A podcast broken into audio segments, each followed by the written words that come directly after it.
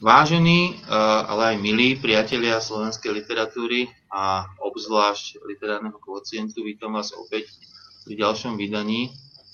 Po krátkom nadýchnutí sa, ktoré predstavovalo osobné stretnutie a osobná diskusia, navyše vo veľmi prajnom prostredí Košického festivalu Like, kde sa odohrával posledný diel literárneho kvocientu, takto pred mesiacom sme tu opäť iba online, ale verím, že tá diskusia, aj keď prebieha takto virtuálne na diálku, bude rovnako živá a blízka, a, ako by bola, keby sme sedeli teraz spolu za jedným stolom za rukou, preto sú mi traja hostia, traja diskutujúci v tomto vydaní, ktorých aspoň ja poznám ako veľmi živých diskutujúcich, ktorí vedia svoje názory naozaj prezentovať tak, aby to bolo aj aj, aj zaujímavé pre tých, ktorí ich počúvajú.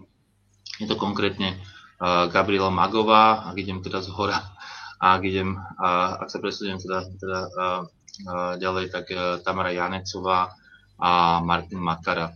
Vítam ich tu, ja som Petr Darovec. Budem sa ich pýtať na ich názory na dve knihy, opäť raz, veď je to napokon formát tejto relácie tento raz e, dvoch debutujúcich autoriek, povedzme, že toto môže byť niečo, čo ich e, spája. A, jednou e, z nich, tou prvou, o ktorej sa budeme rozprávať, je kniha Nataši Holinovej Prípad starej dámy. Ja ju takým takto skúsim si ukázať na kameru pre tých, ktorí tú knihu ešte v rukách nemali. A tou druhou knihou o ktorej bude reč v druhej polhodine tohto literárneho kocientu, bude kniha Nikol Hochholcerovej, ktorá vyzerá takto, skúsime tam dostať, aby som ju tam mal, a má zaujímavý názov Táto izba sa nedá zjesť. Ak som hovoril, že ide o prózy debutantiek, tak to neznamená, že by boli tieto dve mená úplne neznáme na, na slovenskej literárnej scéne alebo na slovenskej kultúrnej scéne, povedzme. Nečítame nejaké knihy bez nejakých, nejakého príbehu autorského, teda bez nejakých nastavových informácií nad textom o, o autorkách. Uh, v prvom prípade, v prípade Nataši Holinovej, asi môžem povedať, že to je známa slovenská novinárka, ktorá získala dokonca prestížnú žurnalistickú cenu. Dlhé roky pracuje, no dlhé roky, no, roky pracuje v mienkotvorných, alebo píše do mienkotvorných slovenských denníkov, na, najmä teda o prípadoch spojených nejakým spôsobom so sociálnymi témami, ktoré sú samozrejme veľmi rezonujúce, lebo sú to aj veľmi emočné témy, takže nie je to rozhodne neznáme meno, je to naša prekladateľka, aj, aj, aj, aj v týchto kruhoch uh, známa. A naopak Nikol Holcerová je síce veľmi mladá, je to vlastne 20 stále, ale napriek tomu autorka, na ktorej knihu sa čakalo, o tej knihe sa tak nejak hovorilo v kuloároch, literárnych kuloároch, ako o možnej literárnej udalosti, k čomu ju teda predurčovalo aj zasa niekoľko úspechov v rôznych literárnych súťažiach, či už je to poviedka, alebo medzi riadky, literárny kežmarok a viacero ďalších. Je to teda autorka, ktorý, ktorý talent si všimlo samozrejme mnoho ľudí už predtým, než teda knižný debut debutuje v relatívne mladom veku, a, tak a, a teda a, asi je to teda už o, očakávaná kniha. Kým sa k nej však dostaneme, poďme sa pozrieť teda ešte raz na knihu Nataši Holinovej, Prípad starej dámy. Ja ju predsa len predstavím, lebo síce je to kniha, ktorá vyšla už minulý rok, roku 2020, ale, ale možno sa nedostala teda do rúk všetkých, ktorí tento, toto vydanie pozerajú. v tejto chvíli, tak úplne v skratke je to, je to príbeh, kde teda tým, kto nesie ten príbeh, je síce muž, povedzme, povedzme nejakým spôsobom novinár, ale najmä teda súdny prekladateľ, e, ktorý, ktorý okrem toho teda píše aj články na sociálne témy, kde môžeme cítiť samozrejme aj nejakú teda nejaké dotovanie nejakou vlastnou životnou skúsenosťou autorky, teda samozrejme muž, ale, ale teda ako zaoberá sa veľmi podobnými vecami ako, ako autorka sama. A, ale asi nie je teda dôležitý, taký dôležitý on ako protagonista, ale skôr teda samotná stará dáma z titulu, ktorá teda vo veľmi pokročilom veku eh, je vystavená rôznym um, šikane, povedzme, zo strany, zo strany bytovej mafie, ale aj ľudí zo systému, ktorí sú, ktorí sú s týmito ľuďmi, ktorí sa pokúšajú pripraviť o nielen kontakt s dcerou, navyše handicapovanou, mentálne, mentálne postihnutou dcerou, ale aj, najmä, ale aj a či najmä o byt, ktorý teda akoby z toho je, je dôvodom ich konania. Máme tam druhú líniu v tom texte, líniu akoby nejakého retro návratu k problematike holokaustu, ktorú zase tá stará dáma pocítila na vlastnej koži. A samozrejme máme tam tú paralelu medzi tým, tým terorom voči jednotlivcovi v histórii a v súčasnosti. Nie tak toto v skratke, čo tá kniha robí. Je zaujímavejšie zrejme, ako v tomto prípade pre mňa, aspoň teda, alebo veci, ktoré, ktoré sa neviem zbaviť v tomto prípade, ako mal by som asi vedieť oceniť teda celú tú, celý ten boj za spravodlivosť, ktorý za tou knihou je, nie? Tá, tá, taká tá, taký ten silný morálno-etický étos, ktorý tá kniha v sebe nesie v tomto smysle chce určite viac ako literatúrou, chce prekračovať literatúru smerom k nejakému riešeniu života a ži- sveta, byť, byť spravodlivosťou a povedať nástrojom spravodlivosti. Pre mňa, možno človek od literatúry je aj taká, že nepreskočiteľný, taký, taká tá otázka žánru, otázka uh, toho, že, uh, že čo to vlastne je, čo to vlastne čítame. Ak teda čítame román, fikciu, povedzme, krátky román, ak chceme, ale zároveň, e, ktorý sám seba avizuje ako skutočnosť. Hej. K čomu teda nás odkazuje, týmto skončím asi vlastne úplne tu titulná strana, to ukážem, ktorá, e, ktorá e, znie tento prípad sa stal v Bratislave v rokoch 2012-2014. Na nasledujúcich stránkach ho znova prežijú fiktívne postavy. Teda odkazuje sa na to, že ten prípad je z reality, z tej, z tej, z tej látkovej predmetnej reality, nie zo sveta teda fikcie. Fikciou je až teda tá samotná kniha. Stará dáma nemá ani hrob, v ktorom by sa mohla obracať. Zločinci nadalej chodia medzi nami. Čím sa myslí zasa teda tá, tá, skutočnosť, je, tá, ten, ten svet mimo literárneho diela, mimo, mimo literatúry. Ja v tom vidím samozrejme istý paradox, hej, tak čítame fikčný román alebo čítame nejaký záznam záznam skutočnosti. A prečo vlastne? Prečo vlastne sfikčňovať uh, tento svet? Myslím že okolo toho sa bude asi táto diskusia uh, uh, konať. No ale diskutovať samozrejme nebudem ja, diskutovať budú asi diskutujúci, ale toto je moja no, nepoložená otázka, uh, otázka žánru a toho, či vám to prekáža, alebo či to je pre vás dôležité, možno dôležité niečo úplne iné. Kabika, nech sa páči. No myslím si, že mnoho z tých vecí, ktoré je treba, ktoré treba povedať o tejto knihe, si už aj povedal. Ja som sa tiež prekvapila, keď som začala čítať tú knihu a veľmi rýchlo už po prvých stranách som sa musela upratať, že teda nebudem čítať román v žiadnom prípade, nebude to nebudem dokonca čítať e, umeleckú literatúru. To, bolo, to je zjavné, myslím, že úplne po prvých riadkoch a v zápätí si položím otázku, čo teda to bude. Začína sa to možno ako, ako možno nejaký, nejaký detektívny príbeh, eh, ktorý ide smerom do noir. To, keď, keď by sme to tak...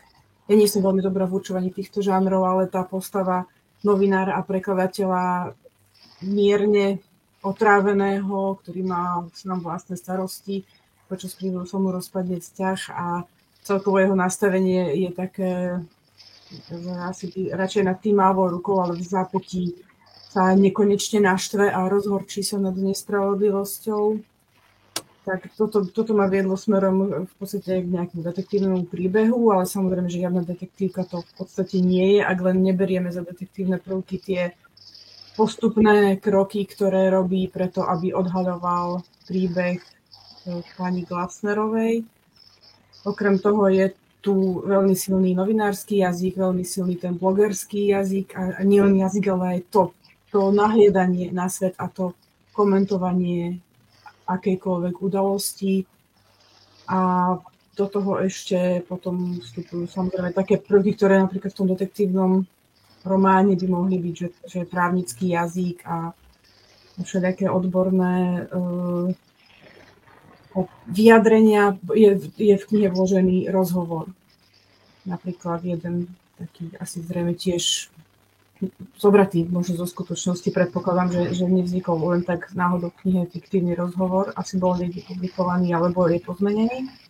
A potom sú tam ešte ďalšie dodatky. Veľmi výrazný je tu ten prvok komiksu, teda ilustrácií, ktorý zase doplňa toto celé niekedy troška komplikované rozprávanie a nahustené rozprávanie ktorý ho rozvoľňuje tým, že tou svojou komiksovou priamočiarosťou zopakuje to, čo bolo povedané, alebo vytrhne tie kľúčové slova, tie najkľúčovejšie, napríklad na, ten, na líniu holokaustovú, tak to je, pre niekoho je to možno také decentné pripomenutie veci, pre niekoho to úplne kričí a nie je to len ten obrázok, na ktorom sa objavia tie najjedovatejšie slova, tie šalom šalom, ktoré povie advokát, ale už je na obálke.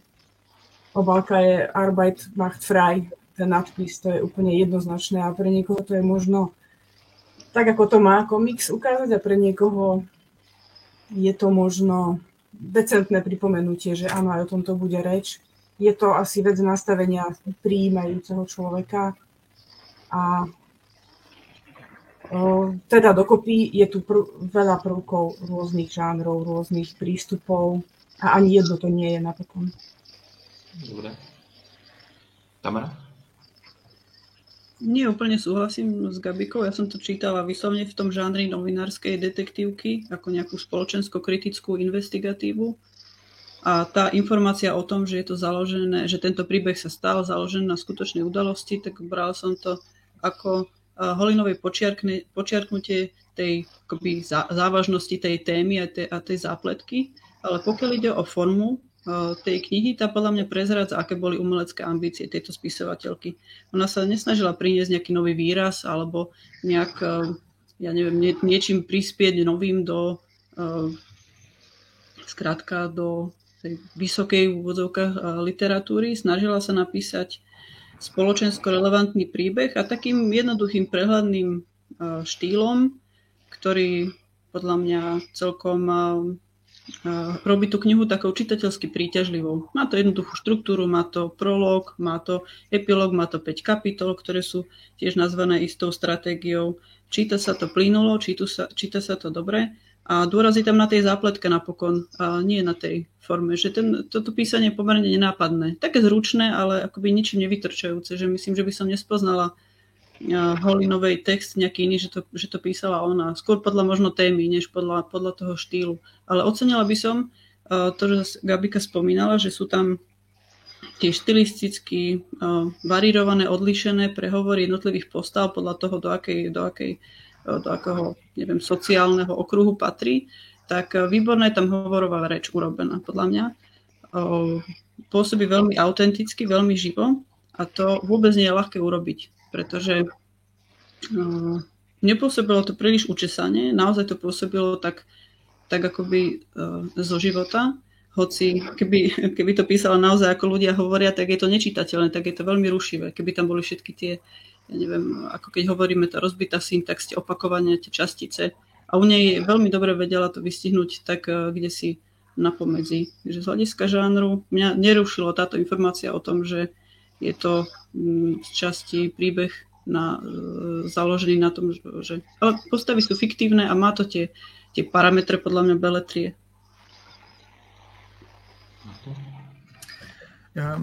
Ja by som prípad starej dámy uh, označil ako angažovanú detektívku.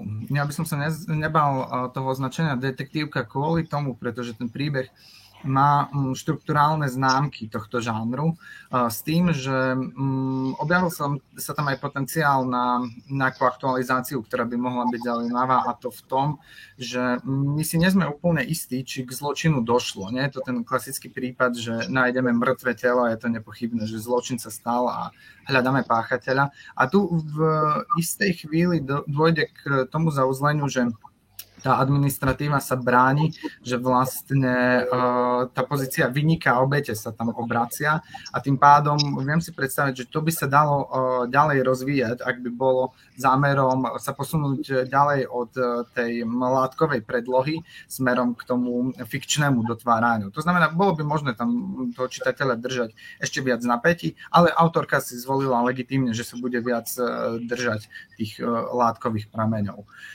O angažovanej detektívke hovorím e, kvôli tomu nielen, e, čo nachádzame hneď v úvode knihy, e, čo si čítal, zločinci chodia stále medzi nami, čo pripomínaš také fučíkovské, ľudia bdite, dávajte pozor na okolo seba. A taktiež sa to prejavuje aj v epilógu však, že tam je sumár udalostí, ktoré nasledujú po zobrazenom príbehu. To znamená, je tam pomenované, ako, ako konala generálna prokuratúra, mm, je tam, vieme tam rozpoznávať v tom príbehu aj konkrétnych ľudí, konkrétne inštitúcie, dokonca je tam naznačené nejaké riešenie toho, ako by mm, čitateľ mohol predísť, aby také, takéto príbehy sa diali v skutočnosti tým, že je potrebné tlačiť na zmenu daného zákona, ktorý umožňuje vyhlásiť človeka za nesvojprávneho. Čiže to sú, to sú prvky tej angažovanosti. No a čo sa týka samotného žánru detektívky, tak e, tam by som povedal, že mm, to funguje. Tak ako bolo spomenuté už od e, kolegyň, tak e, ten jazyk je tam veľmi svieži, veľmi prirodzene plinie Mm, skôr som si kladol otázku, mm, akú, akú pridanú hodnotu to prináša oproti tej mm, buď látkovej alebo publicistickej predlohe, pretože táto téma už bola spracovaná publicisticky. Ja som si na to našiel takú odpoveď, že to beletristické spracovanie prichádza jednak pre to, aby tomu dalo nejaký ucelený narratív, aby tie udalosti jednoducho prepojilo, pripomenulo podčiarkol, aby to jednoducho čitateľ mal k dispozícii takto kompaktne. A možno druhý dôvod, prečo sa táto téma dočkala, tento námet dočkal beletristického spracovania je ten, že autorka tam mohla vložiť veci, ktoré možno sa nemohli dostať do tých novinárskych publicistických článkov, ktoré, sú, um, ktoré sa riadia istou novinárskou etikou a pravidlami práce. A je tam možno podobná motivácia ako uh, v nedávnom uh, románe bývalého prezidenta Kisku, kedy opäť si volil formu beletria a nejakých memoárov, pretože mohol tam vložiť aj niektoré veci, ktoré by boli neprípustné, ak by sa držal literatúry faktu.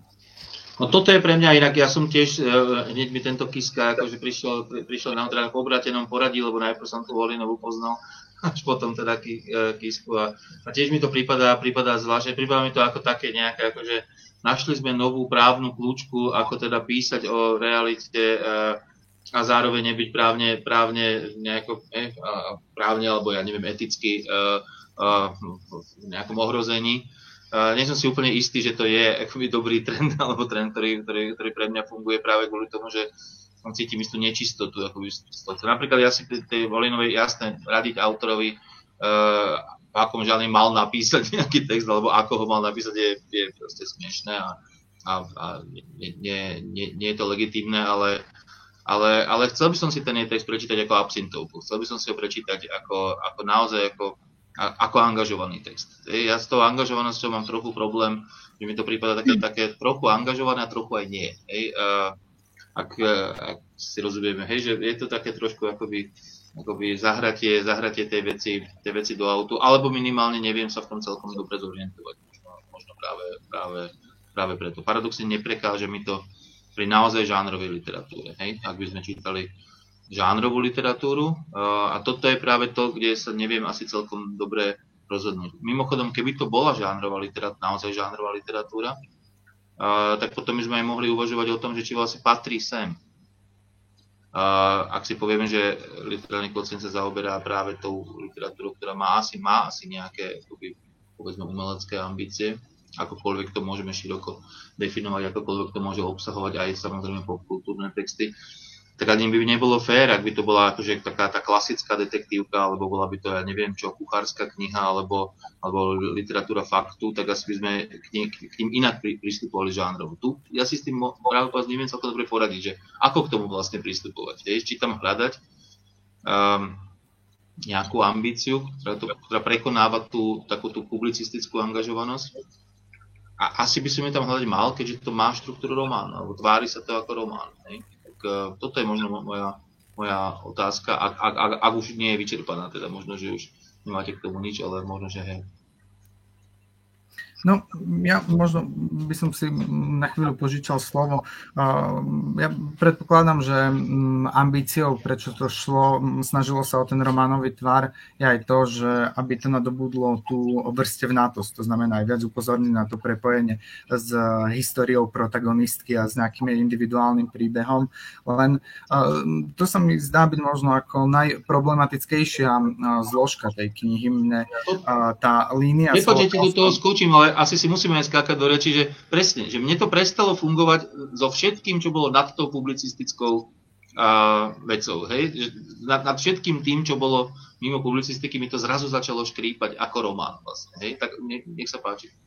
Tak, tak, tak. Čiže eh, čo sa týka tej eh, línie holokaustu, tak eh, tam je tam nepasuje veľmi organicky. Ako, samozrejme, že v istých miestach je nevyhnutné na túto súvislosť upozorniť. Pekne je to vidieť v prípade, kedy mm, jeden z zúčastnených súdneho procesu vysloví ten židovský pozdrav a jednoducho tým sa demonstruje nejaký antisemitizmus, ktorý stále v spoločnosti pretrváva, keďže súčasťou tej knihy je aj nejaká spoločenská kritika. Tak tam samozrejme tej holokaustovej histórii sa nemôžeme vyhnúť, ale nezdá sa mi to veľmi mm, proporčne, kompozične zvládnuté, že tam ide pravdepodobne o to, aby sa vytvárala istá paralela, dokonca myslím, že je to tam aj explicitne spomenuté medzi tým, ako uh, už raz štát zanedbal túto občianku a schyluje sa k čomu si podobnému, opäť k zločinu. Niekoľkokrát je to tam dokonca zvýraznené. Hej? Ale, ale mne sa to nezdá byť e, veľmi priliehavé kvôli tomu, pretože samozrejme obe skúsenosti sú mimoriadne traumatické, ale nemajú úplne inú štruktúru, úplne iné pramene. A to, že sú tam isté podobnosti, že tam um, štát ako jeden z buď priam, ak bude priamým vinníkom alebo jedným zo spoluvinníkov, tak zdá sa mi to veľmi málo na to, aby sa dala postaviť takáto paralela, ktorá sa veľmi vysúva do popredia tým, že ten narratív historický a súčasný sa tam vzájomne prelína kompozične. A potom ďalšia vec je, ďalší potenciál, ktorý je možno nevyužitý, je ten, že oproti publicistickému textu by bolo možné v beletristickom texte viac sa ponoriť do psychológie aj ostatných zúčastnených postav stav, ale v poriadku, máme tu uh, voľbu autorskej stratégie, že uh, máme tu priamu rozprávačku ako tú novinárku, ktorá je v, novinára, uh, alebo teda tlmočníka, ktorý spolupracuje s novinami a zároveň zaujíma tú štruktúrálnu pozíciu detektíva. Um, a tým pádom uh, veľa sa nedozvieme ani o tej samotnej uh, starej dáme, aj keď uh, samozrejme som toho jej rozprávania, som jej vystupovania v istých situáciách sa niečo o nej dozvieme, ale stále o tom jej vnútornom prežívaní celej situácie nevieme toľko, koľko by možno ten text zniesol.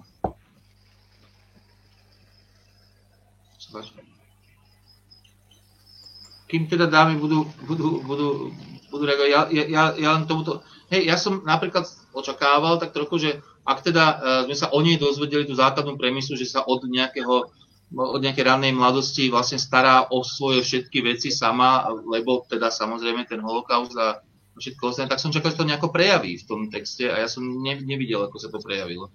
Um, že, že ak tam aj boli nejaké náznaky, že ona sama bude zaujímavá ako literárna postava, tak, tak nie je len nositeľkou toho toho príbehu, toho, čo sa jej stalo, či už v súčasnosti alebo v minulosti. A, a takisto, no, do, dozvedel som sa, síce tak trošku repetitívne, ale dobre, uh, dozvedel som sa o, viac o holokauste, ako o jej nejakom prežívaní holokaustu. To som sa informácie, ktoré samozrejme asi teda akože vlastne každý vie, hej, že, že nebolo to nejaké špecifikum, že skôr som mal pocit takého, takého trošku no, opakujúceho sa narratívu, hej, ktorý, ktorý samozrejme je dôležité ho opakovať, nepochybne, ale v literatúre je dôležité ho aj ako keby na novo a zaujímavo nasvedcovať, čo sa mi nejako v tomto prípade, nejako, ja, ja som to tam nevidel. Pri, pridám uh, svoje polienko do tohto kritického, alebo teda do tohto bloku istých výhrad k tej knihe, ktorá nejak, mám aj ja nejaké výhrady, hoci stále si myslím, že, že je napísaná pomerne dobre a tie výhrady, aj ktoré ste spomínali, tak časť z nich sa týka skôr nejakého kontextu, ja neviem, diskurzu, než to, že ako je to, ako je to napísané. Ale aj tam boli také miesta, ktoré sa mi zdali zbytočné, napríklad také karikatúrne zobrazovanie postav, záporných. Napríklad tej podvodníckej opatrovničky na strane 51 prečítam.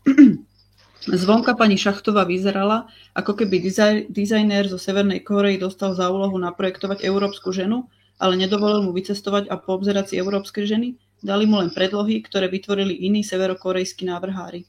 Vyžarovala z nej tak málo ženskosti, že bola ženou akoby len formálne. Fyzicky bola obrovská, všetko mala priveľké, nie však tučná, pôsobila ako urastený mocný chlap s rukami ako dva ríle. Alebo potom, keď je tam e, doktor, tiež taký e, zaplatený, akýsi pokútny, tak musí z neho vanúť kyslý smrad. Na tento postup e, identifikovania tých záporných postav s nejakým odpudivým vzhľadom sa mi zdal až taký príliš inštruktážny, ako by sa nenechávalo na čitateľovi, aby si tú postavu samostatne zaradil nejako hodnotovo podľa jej prejavov, podľa jej podľa jej reči mi to pripomenulo knižku asi spred troch rokov Ivony Galovej sa to volalo, že Stropmi rastú do neba a tiež tam bol taký historický exkurs do obdobia druhej svetovej vojny slovenského štátu a vystupujú tam gardisti. A ako inak jeden musel mať uh, tučné brucho a trasúci sa masný podbradok a prasacie oči a druhý musel byť podobaný. No, a mimochodom, keby akože socialistický realizmus ako bol v tomto tiež veľmi dobrý 50. rokov. A že to je také banalizovanie, banalizovanie toho zla, ktoré akoby malo mať vždy tú podobu, že ľahko ho vieme identifikovať, lebo tí zlí sú ešte aj tí škaredy. A lenže no, to zlo neprichádza vždy s tými rukami ako lopaty a s tými prasacími očami a, a, a trasúcim sa pod bratkom. Akože keď už o zle, ja neviem, také estéckejšie zobrazenie zla a, a, a vzhľadu toho vôbec vzťahu, tak má Švantner v dáme, kde je to naopak taká tá uhrančivá krása toho zla, tej dámy, ktorá v tom zakopanom tam nakráča udať svojho manžela a v klobučiku a naružované pery a rukavičky z kožušinku a tam je na tom ten, ten kontrast. Alebo potom napokon mm, je to ešte iné, keď sa to zlo zobrazuje ako také banálne, ako také bežné, ako také, že vykonávajú ho ľudia, ktorí sú nenápadní, ktorí sú všední. A to je najdesivejšie. Pokiaľ sa chce písať nejako autenticky, čo sa v tomto prípade zrejme aj časti chcelo, tak toto mi tam prišlo také škrípavé napríklad. Určite chcela písať autenticky, ale ja si myslím, že, že porovnávať ju so Švantnerom je predsa troška už prehnané, že, že podľa mňa Natáša Holinová si zvolila tento uh, typ beletrie, ktorá je zábavná beletria, pretože ten, ten obrovský tlak materiálu a to, to čo, čím sa ona naozaj dlhodobo zaoberá, čo vyplňa podľa mňa obrovskú časť jej vnímania sveta, tak, tak uh, podľa mňa zámer je taký, že keď to bude mať túto kvázi žánrovkovú podobu, tak sa to dostane k mnohým ľuďom. Proste sa to dostane k širokému publiku. To, čo si povedal, je pre mňa, pre mňa asi dôležité, že je, mne stále ten lopatkov termín literatúra špeciálnych funkcií uh, chodil po rozume pri tom, pri tom čítaní. Hej, taká tá literatúra, ktorá nemá len tú nejakú tú svoju primárnu funkciu, či už estetickú, alebo teda podávať nejakú správu o svete, ako čím takú hlbšiu a, a čím nadčasovejšiu, povedzme, ale že je naozaj akože v tomto prípade skôr nástrojom čohosi. Hej. Uh, uh, Martin hovoril o angažovanosti, asi nie nadarmo. Hej.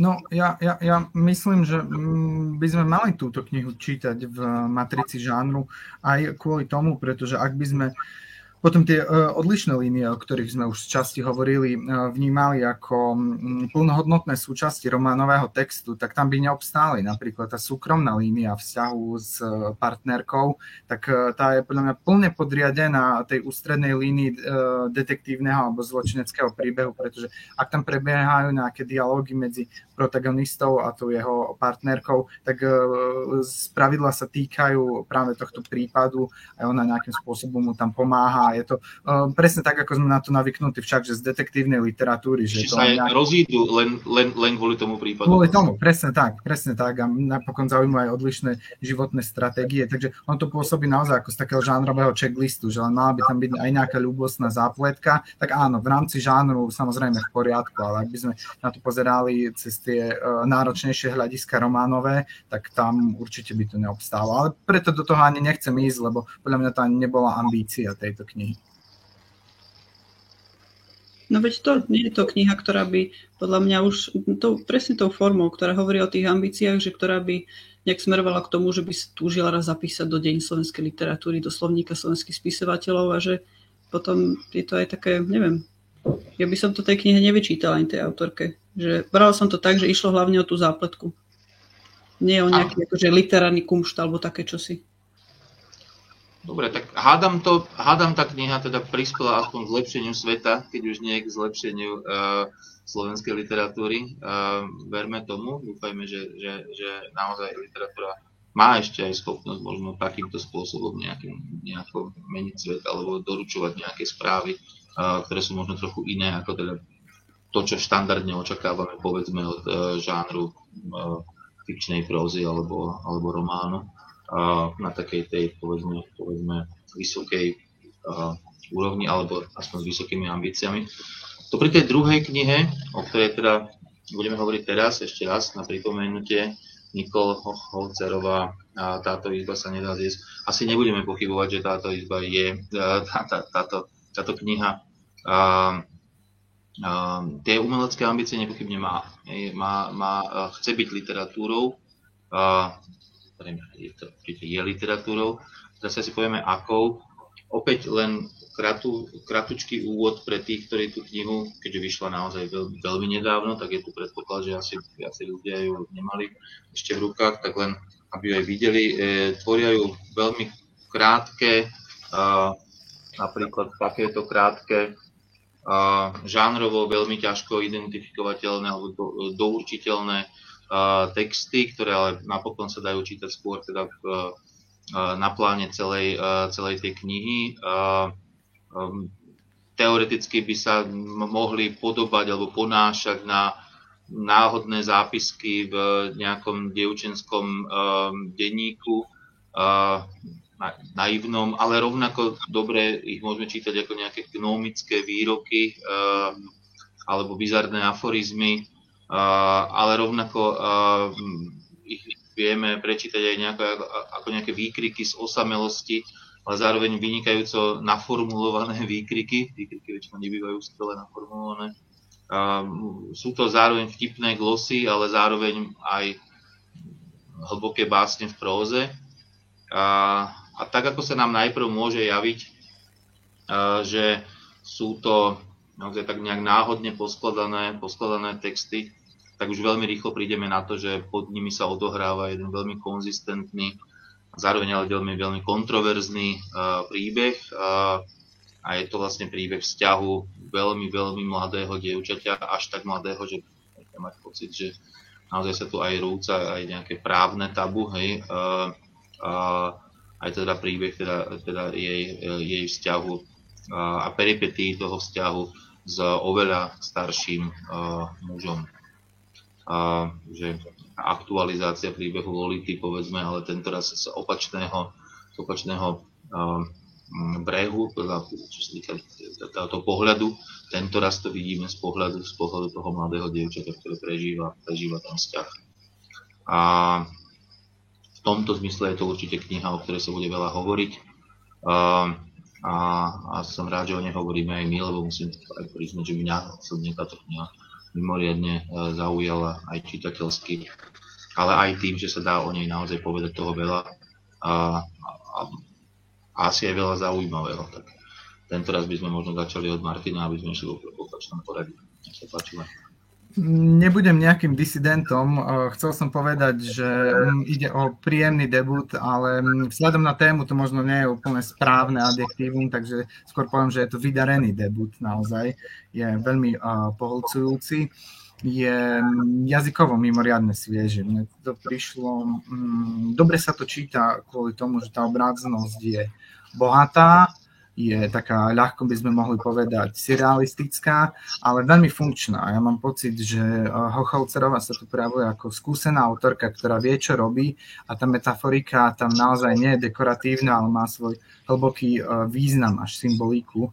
Ja mm, som sa sústredil len na eh, dva výrazné motívy jeden je ten, ktorý sa vyskytuje v názve knihy, jedenie alebo nejaké jedlo, ako krásny symbol, ktorý sa je veľmi, veľmi vhodný na až takú kognitívno-poetickú interpretáciu, ako symbol nejakej manipulácie, také absolútnej. Ak jeme, tak sa toho objektu úplným spôsobom zmocňujeme až takým spôsobom, že ho integrujeme do seba. A samozrejme tých interpretácií sa ponúka celá paleta a to nie len jednotlivých motívov, ale aj tých e, reťazcov, ako sa spájajú, čiže celkovo je možné tú knihu čítať v niekoľkých rovinách. Napriek tomu, že ten narratív, ten, to, to, to epické jadro je pevné, je jasne dané. No a potom samozrejme tu máme veľmi výrazný motív mm, vlasov, ktorý tiež opäť veľmi, veľmi dobre funguje, pretože vlasy uh, sú tradičným symbolom nejakej životodárnej síly, ktorá um, sa vyvíja opačnými, má taký divergentný pohyb uh, u uh, oboch protagonistov, keďže tá uh, mladá dievčina tú silu nadobúda a práve toho uh, staršieho partnera tá sila opúšťa. Dokonca u Samsona z uh, starého zákona vieme, že uh, prichádzať o vlasy, ako sa to deje tomu staršiemu uh, protagonistovi, znamená prichádzať o nejakú mužnosť, potom tam máme motív toho, ako vlas sa dostáva do úst, čiže niečo nepríjemné, dráživé. No závisí od toho, akú interpretáciu si zvolíme. Zvolíme, aby sme mm, tú symboliku, tú metaforiku vyhodnotili buď ako veľmi premyslenú, niekedy možno až prepálenú, ale pravda, že tomu musíme prispôsobať tú interpretáciu a testujeme jej nosnosť naprieč celým textom. Sú tam, myslím, že objavujú sa tam aj obrazy, ktoré sú menej vydarené, ktoré veľmi, veľmi sporadicky tam e, zableskne kliše, aj keď inak tá kniha ho úplne postráda. Shodujem sa s konštatovaním z jednej recenzie.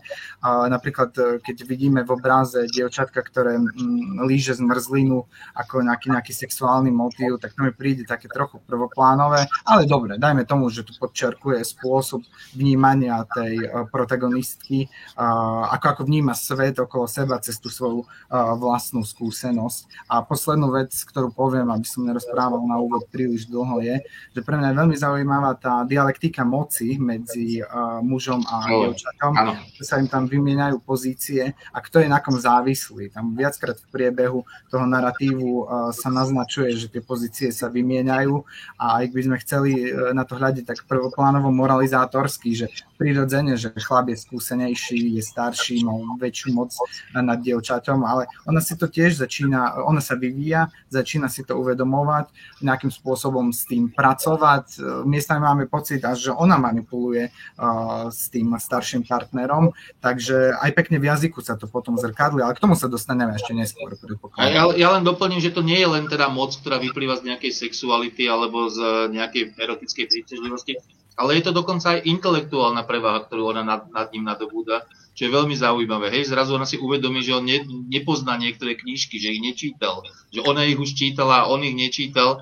A on si zrazu uvedomuje, že ten, ten muž, ktorý je predtým prípadal akože dokonalý, tak zrazu e, je, sa ukazuje, že má, má veľké diery akoby v, v, vo vzdelaní napríklad, alebo tak, čo je veľmi, veľmi zaujímavé zaujímavé, že tam nejde len na nejaký teda erotický vzťah, ale aj intelektuálne akoby pomeriavanie sa, hej, čo je také len doplnenie teda k tomu. Ale nech sa páči tam. Hm, Martin uh, uviedol ten svoj vstup tým, že sa mu zdá tento debut ako veľmi vydarený. Ja by som povedala, že je pre mňa štandardný, štandardný slovenský debut a poviem teda, že v čom štandardný a v čom slovenský. Nikol Hoholcerová je autorka, ktorá začínala v poviedke, to si spomínala aj na začiatku, myslím, LKVčka Peter publikovala v roku 2016 poviedku Živá voda a 2019 Soul Kitchen. A ja si myslím, že je dosť vidno, že ona má tieto poviedkové zborníky a tých autorov z poviedky dosť dobre načítaných neraz a pozorne, pretože tam vidím ozvené písanie viacerých autorov, ktorí v poviedke začínali a ktorí, ktorí v nej povedzme, že sa nejako preslávili. Vidím tam ozvený písania Ivany Dobrokovovej celkom intenzívne, to mala Nikol už Hochocerová v živej vode, ale aj v tejto knižke to má pasáže neopäť tradičného toho ty rozprávania v druhej osobe a najmä také široké um, vety, také digresívne súvetia, taký akoby nehadený prúd toho rozprávania, ktorý do seba uh, absorbuje aj priamu reč ostatných postav, polopriamu reč, nevlastnú priamu reč, že tam veľmi silný akcent práve na to vnútro postavy tým, týmto spôsobom, že je to také až do seba akoby prepadnuté, viac než nejaké podraďovacie súvetia, pri tom, ktoré by, keď je podraďovacie súvetie, tak viac sa akoby tak dá vysvetľovať alebo psychologizovať. A tuto je to hlavne na tom priraďovacom princípe založené, že priraďujú sa motívy, motívy. A tie motívy nejako nepriamo samozrejme naznačujú ten psychický stav tej postavy. Máme na strane 27 ukážku som chcela prečítať, ako vyzerá taká veta. Tereza má pery, ktorými ho teraz boskáva. Jazyk mu medzi ne padá ako zlatá minca. Ivan počuje tú mincu cinknúť. Počuje, ako si u Tereza doma šúcha o stehna a rodičia sa jej pýtajú, kde si bola. A počuje, ako Tereza hovorí so Silviou v meste a celý čas sa jej teraz sú ruky. Uh, alebo na strane 81. Výluk s harmančekami poradila Silvia, teraz sa smeje na mojom prste bez kože a hovorí ďalšie múdrosti, že jej brat teraz chová včely a vyrába med a že med sa smie naberať iba čistou lyžicou. Inak stvrdne jednoducho, nemôžeš lyžicu ponoriť do medu, do čaju a potom opäť do medu, to robia iba ľudia, ktorí o mede nevedia absolútne nič. Silvín brat teraz tvrdí, že takí ľudia by mali radšej jesť biely cukor a potom skapať na infarkt. Z takého možno iba rýchlo prečítania nie je to cítiť, ale dá sa v tej v tej proze si všimnúť, aká je tam frekvencia hlavne toho nedokonavého slovesného vidu. Všetko sú to také veľmi akoby nedokonavé slovesa, aspoň z toho, čo som prečítala, boskáva, padá, počuje, pýtajú sa, hovorí, trasu sa, smeje, sa chová včely. Tým sa spomalujú rytmu, statizujú sa tie obrazy, je tam dôraz na, na tie motívy a je to potom vlastne celkom v kontraste s tou kompozíciou, s tou štruktúrou, ktorá je rozsekaná, rozbitá. Aj Peter ukazoval tie strany, kde je že niekedy že jedna veta, niekedy je to odsek, ktorý tvorí jedna veta, že tá kompozícia je taká, akoby taká rozsekaná a potom to vytvára ten pocit také dis, akože disonancie, ktorý korešponduje pre mňa s tou témou ťaživou akoby toho, toho zneužívania. A pri takom motíve, ako tam má oškriabávanie omietky, myslím, že málo komu nenapadne asociácia s balom a s jeho úvodnou poviedkou z debutu leptokária s názvom Infekcia a podobne aj ten subjekt, podobný ako u neho, taký, taký disociovaný, rozštiepený, taký, je tam aj to auto, auto, autoreferenčnosť, komentovanie vlastného aktu písania.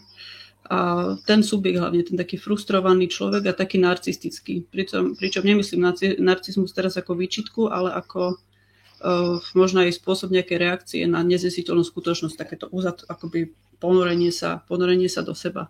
A pri tých uh, vlasoch, ako si spomínal Martin, ja som si spomenula na Moniku Kompaníkovú a jej miesto pre samotu. Tam boli tiež všade tie vlasy v otokoch a všeli, kde taká tá intimita, aj dôraz na pachy, dôraz na zvuky. Takže tam som videla aj to, že mm, Bala Dobraková Kompaníková a preto táto izba sa nedá zjesť bola pre mňa dosť aj takou prehliadkou literárnych postupov, ktorú už poznám zo slovenskej prózy, tej súčasnej. Toľko zatiaľ ja. Ešte potom, ak budem mať slovo, by som ešte niečo povedala. Budeš, neboj. Aha, teraz, teraz ale Gabika. No ja by som tiež niečo mala pridať, tak e, ja som e, tiež z tých nadšenejších. Ja som teda veľmi nadšená z tejto knihy a samozrejme všetko to, čo napríklad teraz e, Tamara vymenovala, tak s tým sa dá úplne súhlasiť a ja som to brala ako veľmi príjemnú súčasť tej celej toho celého textu, ale vôbec mi to neprekážalo, skôr, skôr som si to iba tak nejak eh, osvetla v mysli, ale to presne, čo opísala Tamara, že, že ten nedokonavý vid a tie eh, statizujúce veci, to, to presne prispieva k tomu, že ten text vnímame ako veľmi poetický a to sú vlastne naozaj uh, miestami ako keby básne v próze, ako keby za mňa pôsobili výraznejšie ako mnohé poetické činy dnešných dní, proste ako mnohé aj oslavované dnešné poetky a básnici, takže na mňa to úplne fungovalo. Veľmi sa mi páčila práca s kompozíciou, proste to je veľmi citlivo komponované celé. Neviem, neviem do akej miery toto naozaj Nikol dokázala sama. Je to odo mňa veľmi škaredé, že jej neverím na to, že, že, že toto urobila sama. Verím jej samozrejme, ale uh, je, to, je to veľmi pekná práca s tým, um, ako je hlavná postava zároveň nesmierne extrovertná a zároveň natoľko introvertná, že, že z toho vznikajú podľa mňa z toho vznikajú tie obrazy práve, pretože ona je veľmi extrovertná, pokiaľ ide o veci, ktorými si je istá, ktoré teda vie zjesť a potom zrazu tie, ktoré sa zjesť nedajú, tak tie tam, tam zrazu z toho obrovského napätia, že chcela by som povedať, ale nedá sa o tom rozprávať, tak to vznikajú práve tie krásne obrazy. A postupne sa, ako, ako sa tá postava vyvíja, tak, tak postupne začne e, reagovať na veci inak a naozaj sa tie, tie pomery síl zmenia. To, čo mňa ešte Hmm, trocha desí na tejto knihe je, že ona sa zrejme e, stane niečím viac, než len, než len umeleckým dielom, ktoré, ktorého máme mať nejaký estetický postup. Ona sa zrejme stane nejakou názornou ukážkou e, v boji, ktorý sa teraz vedie, v spoločenskom boji. A, a aj to, tomu rozumiem a myslím, že aj autorka je v súlade s týmto trendom a na druhej strane ma to naozaj trocha desí, pretože kniha je tak krásna a tak uh, silná, že je to troška možno škoda, ale je to súčasť jej života, ktorý teraz bude následovať, lebo ona je naozaj ešte veľmi čerstvá.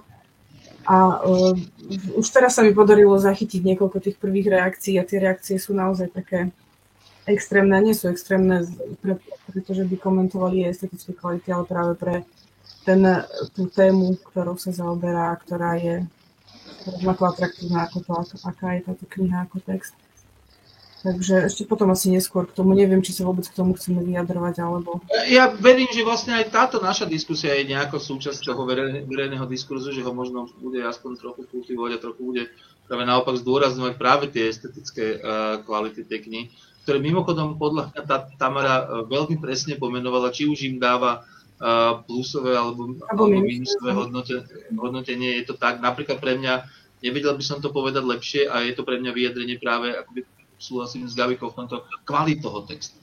Že vlastne našla to práve to produktívne napätie medzi uh, tými, povedzme, tými krátkými, krátkými pasážami, ktoré naozaj sú statickými obrazmi, preto asi aj tým, a zároveň tou extrémnou dynamikou, ktorá by sa vlastne, ktorá by mohla tú knihu zničiť, mohla by z nej spraviť gíč, mohla by z nej spraviť proste lacnú atrakciu. Tá téma napokon má k nej veľmi blízko uh, tomu, aby to bola proste až bulvárna atra- atrakcia a, a, a tu je tá téma využitá podľa môjho názoru teda mimoriadne presvedčivo a zároveň, zároveň uh, úžasne sofistikovane a jemne a, a literárne, čo je Um, no, myslím si, že, že to splňa zasa akoby obidve tie ako atraktivita témy a zároveň, zároveň veľmi, veľmi precízne, precízna práca s tým textom. Možno sa to aj stalo v tom najšťastnejšom čase, že ten príbeh je, uh, uh, keďže nikto sa tu netají, že to vlastne zase tu máme isté prepájanie, isté splývanie autorky s rozprávačkou, tak že to časové obdobie, ktoré uplynulo od tohto príbehu, je presne to vhodné, keď ešte to nie je spomienka, ale už to nie je e, priamy zápis toho, čo sa stalo. A práve to je to, čoho sa bojím, že, že sa to položí to vnímanie tohto celého a začne, začne to byť uh, vnímané až tak extrémisticky. Už teraz, teraz som zachytila názory, že tu nejde o ľubostný príbeh. Čo v žiadnom prípade nemôžeme tento, tento príbeh vnímať ako príbeh ľubostný, pretože tu ide o príbeh e, moci. No, áno, ale ako je aj veľmi dobre napísaná kritika uh, Ivany Gigovej, napríklad, ktorá sa naopak hovorí, myslím, niečo o tom, že je to síce patologická, ale predsa láska, takže zrejme tie názory budú také aj také. Budú zrejme také vyhranenejšie a uh, neviem, možno som teraz ešte pod vplyvom toho textu, že chcem, chcela by som radšej o ňom naozaj nerozprávať a iba nechať tí ľudia, aby si ho tak prežili tiež pre seba. A, Tak to, to, si, to, to si na zlom mieste v tom prípade. Dobre, mňa ešte zaujímalo to, že aj keď sa, aj keď sa um, ako keby zdanlivo tá rozprávačská perspektíva keby sa delila, že raz, raz máme kapitoly číslované vekom Ivanovým a raz máme kapitoly číslované vekom Tereskyným, tak, tak e, na, a myslím, že ani len na chvíľku nevidíme do hlavy toho mužského e, protagonistu. Je to za každým len, len z hlavy tej protagonistky. A takisto um, je to len jej vnímanie, proste nie je tam ten rozdiel, aj keď, aj keď uh, máme tendenciu to čítať tak, že a teraz sme tu a potom budeme zase tam, že v jeho podnajme a v jej izbe, tak stále sme len tam v tej jej izbe. Toto mňa ešte tiež veľmi zaujalo. To je len taká drobnosť tým, čo ste vymenovali vy. Ja by som ešte čosi, ak môžem, alebo prepač, Martin, chceš? Uh, ja môžem, môžem, pokúsim sa tak stručne. Uh, že uh, jedna z, alebo estetická hodnota toho textu podľa mňa vyplýva z toho, že poviem takú paradoxnú vec, ale že hovorí jazykom, ktorá nie je vždy samozrejma v beletristických textoch. A pekne sa to prejavuje v tom, že dokáže uh, využívať už len tak nenápadnú záležitosť, ako je gramatika vety, keď um, uh, je tam niekoľko variácií na rôznych stranách, na uh, mal si na to myslieť skôr, mali sme na to myslieť skôr, mali na to myslieť myslieť skôr. A cez eh, takúto jednoduchú vec, že v akej osobe je postavená táto veta, tak sa pekne uh, nám ukazuje aj premena toho vnímania alebo myslenia rozprávačky v zmysle, že buď tú zodpovednosť za nejaký vzťah, problém, pocit, čokoľvek, o čom je práve reč, externalizuje alebo si znútorňuje že už vôbec keď 13 alebo 14 ročné dievča potom, čo sú prichytení s tým starším partnerom, no tak konštatuje, mali sme na to myslieť skôr, no tak je to veľmi zarážajúce pre čitateľa, že to dievča si pripisuje rovnakú zodpovednosť ako ten starší partner a cíti sa rovnako previnilo, že to mala vedieť vyhodnotiť. Takže v jednej jednoduchej vete naozaj toho máme veľmi veľa obsiahnutého a doplnil by som ešte to, toľko k tej kompozičnej stránke knihy. Ja som uvažoval, či si Holcerová trochu nezjednodušila prácu tým, že to ponechala v takej pra- fragmentárnej podobe, že či uh, jednoducho to nebola rezignácia na prepojenie do nejakého ucelenejšieho tváru, ale napokon som dospel pre seba k záveru, že nie, lebo jednak ten narratív je napriek tej formálnej fragmentárnosti veľmi kompaktný a dobre sledovateľný. A navyše ja si myslím, že tam dochádza k tomu, že ona využíva stratégiu takej tvarovej redukcie. Ona tam naozaj priamo nevypoveda, neponára sa do hlavy toho staršieho muža, ako povedala pani kolegyňa, ale ide skôr o to, že v jednotlivých fragmentoch ukazuje. Ako pekný príklad je v, na strane 134, ja odtiaľ prečítam. je, na tejto strane je len jediná veta. Tereska Miláčik, ja som už starý, čo už s tým ja mám, povedal si vtedy a nešiel voliť. Čiže máme tu len mm, jeden prehovor, ktorý ostáva vlastne bez komentára, ale zároveň pekne demonstruje to, ako vníma ten starší muž e, celý ten vzťah. To znamená, on ho naozaj vníma len cez to bezprostredné, cez to, mohli by sme povedať, že len to fyzické a nehľadí na ten vzťah v širšej súvislosti, že tá, tá, tá voľba štandardne sa vníma ako nejaký prejav spoločenskej zodpovednosti a to zdôrazňuje toho, ja som už starý a ja nejdem, tak je vzdanie sa zodpovednosti za nejakú situáciu, v ktorej bude žiť e, tá jeho mladšia partnerka. Takže opäť e, je to, je to taký formálny minimalizmus, ale ten, ten obsah, e, tá sila výpovede spoza e, neho vyslovene triská. Tamara, ja som sa chcela, uh, chcela som ešte pár slov povedať k obraznosti a motivom, ktoré myslím si, že sa vyzdvihovali celkom dosiaľ, asi všet, všetkými, tak uh, tie tá obraznosť je programovo rušivá, sú tam také tie prirovnania ako napríklad zo strany 44, boská vážma ako ryby vnútri konzervy, celý si vo mne natlačený, alebo zo strany 64, cez moju pamäť sa teraz dá prestrčiť prst ako cez ľudské oko, meké a mazlavé. Sú tam motívy také, ktoré mapujú postupný rozklad uh, aj toho vzťahu, aj, aj tej postavy. Sú tam také hnijúce ovocie a poletujúce mušky. Je tam to, tie motívy toho jedenia, žrania, to vykosťovanie kurčatia, vytrhávanie chrbtice uh, z struha. Uh, už úplne až také pitvanie, také pohlcovanie toho, toho druhého a potom sú tam taký celý, také, také zreťazenie motivov ako jazva, krv, rezanie. Martin, myslím, že ty si to na začiatku nazval, že taká surrealistická obraznosť. Podľa mňa sú to celkom čitateľné také psychické paralely, že uh, rezanie, škrabanie krv a napokon aj to žranie ako pohlcovanie.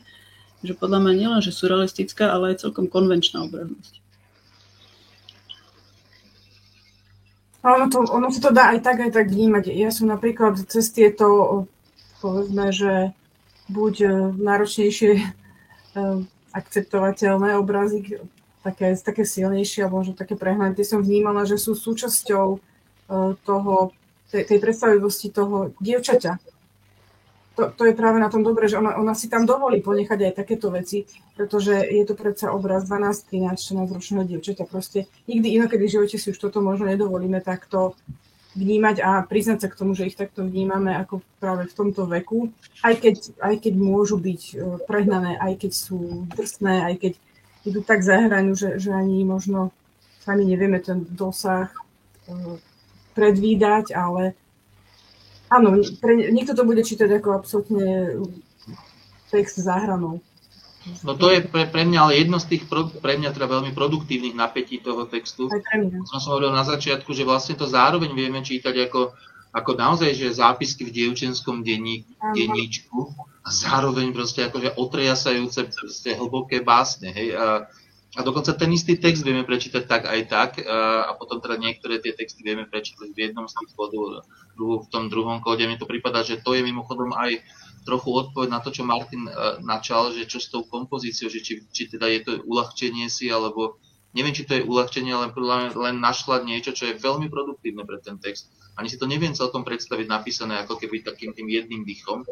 Uh, že vlastne niečo by to stratilo. Jed, jeden z tých rozmerov by sa musel stratiť, uh, ktorý vlastne tu na, tak trochu potrebuješ, lebo a to teda pre mňa uh, vlastne uh, je to, čo je naj, najsilnejšie a zároveň najdesivejšie, trochu mi to pripomína Ladislava Fuxa, teda ten jeho umelecký program, kde hovoril, že chce baviť a desiť, uh, tak toto je kniha, ktorá mňa teda baví a, a aj desí trochu. A, a, a keď som si sám povedal, že čím, tak vlastne tým, že vlastne ona tematizuje, že ne, neuveriteľne uh, dobre, takže predčasnú dospelosť, hej, uh, nejakú nebývalú zrelosť mladosti, hej, že a, a vlastne aj na úrovni teda tej témy, že teda je toto ten vzťah, ktorý by nemalo prežívať povedzme 13-ročné dievča, ale vlastne aj čo sa týka akoby tej knihy samotnej, veď stále tam cítiť, že to píše autorka, ktorá je stále veľmi mladá a, a, a zároveň je to neuveriteľne zrelá kniha. Hej? A, a vlastne, že neverím, že by sa dala napísať o 20 rokov hej, v tom veku, že ona rozumie mladosti, rozumie detstvu ešte ako keby ale rozumiem mu tak neuveriteľne poučenie, že až ma to tak, veľmi ma to baví v tom zmysle čo, čo, to čítať, lebo je to niečo, čo sa ako keby nemám od koho iného dozvedieť a zároveň ma to neuveriteľne desí, lebo sú to veci, ktoré by ako keby človek nemal vedieť, sa mi zdá. Hej, uh, uh, v, tomto, v, tomto, v tomto zmysle je to pre mňa teda ako aj z tohto hľadiska až, až, až pre, neviem, či prelomová kniha, lebo to prelomová byla následovať si nejaké iné knihy. Myslím, že to je vlastne solitérska kniha v tomto asi ostane solitérskou, ale mimoriadne zaujímavá. Ako, ja, ja nej nemám teda veľmi paralelu v slovenskej literatúre v tomto, v tomto, v tomto zmysle. Hej. Určite áno, v mnohých tých ohľadov, o ktorých hovorila Tamara, ale, ale, ale v tomto mi prípada, ne, neviem nájsť takú, no, takú, tak, takú inú, ktorú by som k tomu vedel takto, takto, takto priradiť. Ja viem, mal som položiť otázku zrejme, ale, ale mal som pocit, že, že toto, toto, toto chcem, chcem povedať. Trochu to, tro, tá, tá otázka možno, ktorá, by, ktorá aspoň mne z toho plinie, je taká, že dobre, že tak či onak tá, tá určite sa zaraďuje do takej tej veľmi produktívnej línie slovenskej literatúry, ktorú si nazývame niekedy nejaká tá, že autentická literatúra, subjekt, e, literatúra subjektu, alebo toto to písanie, to seba písanie, povedzme, hej, ktoré vieme, že je veľmi silné v literatúre. A, a vieme, že teda však samozrejme tá, aj, aj na tejto knihe vidíme, že tu má veľa predností a veľa, veľa výhod, no ale má to aj limity. Tento, tým limitom je zasa ten, to, to seba písanie. To, ako to vidíte? Ako vidíte, že že e, z toho nejaké, akože kam to môže pokračovať, akože je to produktívna dlhodobejšia cesta, alebo, alebo to naozaj vnímate ako, ako vlastne nejakého solitéra, alebo, alebo čo, si, čo si podobné, že ako prekročiť ako keby potom toho seba ďalej. No, samozrejme, autorke asi nikto nemôže zakázať, aby ďalej takto písala, ale ja to ani, ani nepredpokladám. Ja síce nepoznám tu jej mm, súťažnú tvorbu skoršiu, poznám ju v podstate len z tejto knihy, ale ja myslím, že tu je veľmi zreteľná mm, silná, silná skúsenosť, ktorá je subjektívne prežitá a tým pádom neviem, či bude možné postaviť e, podobný narratív aj v ďalšej knihe, či si to zachová tie veci, ktoré sme e, tu ocenili, aj na ktoré si ty upozornil presne cez ešte takú tú vzácnú pozíciu medzi detstvom a dospelosťou a schopnosť veľmi šikovnú sprostredkovania e, tohto medzipriestoru.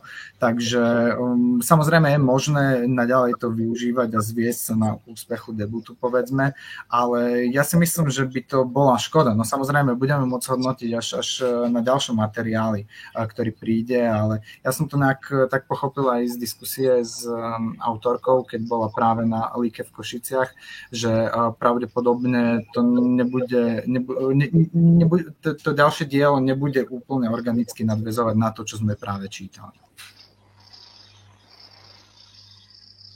Dobre, a možno, že len tak všeobecnejšie k tejto línii toho takéhoto subjektivizmu, toho seba písania v literatúre, vidíte to ako produktívne? Teraz už nehovoríme len možno o, o, o Nikol a, a, a, a tomto, tejto próze, ale, ale celkovo vieme, že v tej, tej slovenskej literatúre, špeciálne teda v tej mladšej literatúre, je týchto diel mimoriadne veľa toto, táto kniha to aspoň pre mňa trochu ozmyselňuje celý ten, celý ten rad diel, lebo iste asi potrebujeme veľa na to, aby jedno bolo, bolo výnimočné, ale máte pocit, že to je pro, pro, produktívna línia? No, tak zatiaľ sa ukazuje, že zatiaľ to funguje. Neviem, do akého času to ešte bude fungovať. No tak uh, ja som si pri tejto knihe uvedomila, že toto už je naozaj uh, dielo autorky o generáciu, už dobre, než o dve generácie mladšej, takže toto už je naozaj e, niečo nové, ale tak veď, veď čím žijeme? No môžeme, môžeme vnímať mnohé, mnohé nespravodlivosti a strašidelné veci, ktoré sa tu dejú, ako napríklad to vidí Nataša Holinová, ktorá, ktorá naozaj venuje svoj život tomuto. A potom je tu uh, druhý pohľad na svet, ktorý, ktorý ako by hovoril, že veď vlastne nič zaujímavejšie ako ja nie je, takže, takže eh, áno, bude ešte podľa mňa dosť dlho táto, táto línia pokračovať a veď, veď vidíme tie výsledky stále v tých eh, súťažiach veľmi vysoko a v tých eh, cenách udelovaných stále tam figurujú a možno toto ešte stále potrebuje ako literatúra ešte takto ďalej. Ešte ich asi málo a popri, popri nich sú aj iné samozrejme.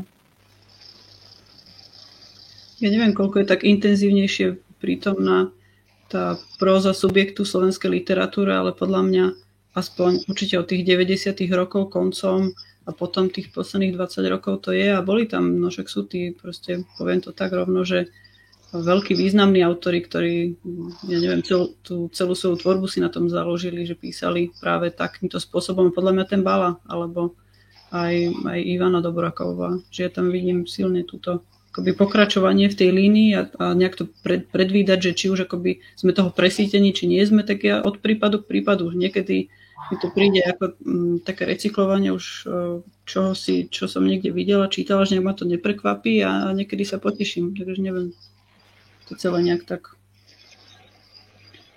Dobre, blížime sa, blížime sa asi k záveru, aspoň teda čas to hovorí. Uh, uh, tak možno len úplne na záver je niečo, čo sme o tejto knihe nepovedali a cítite, že by sme to o nej povedať ešte mali? Ja to tak cítim, ale nedokážem teraz nič viac povedať. Ale podľa mňa by sa o nej buď vôbec nemalo, alebo by sa potom dal do nekonečna o nej rozprávať. Tak budeme o nej teraz chvíľočku mlčať a, a to mlčanie využijeme zároveň na to, aby sme sa rozlúčili s tými, ktorí dopozerali až sem. Ja sa zároveň aj sám za seba lúčim. Ďakujem za rozhovor Gabike Magovej, Tamare Janecovej aj Martine Makarovi a, a verím, že sa uh, možno v inom zložení, ale, ale, a, ale s vami, ktorí pozeráte literárnu prosím, stretneme aj o mesiac. Majte sa pekne. Dovidenia. Dovidenia. Dovidenia.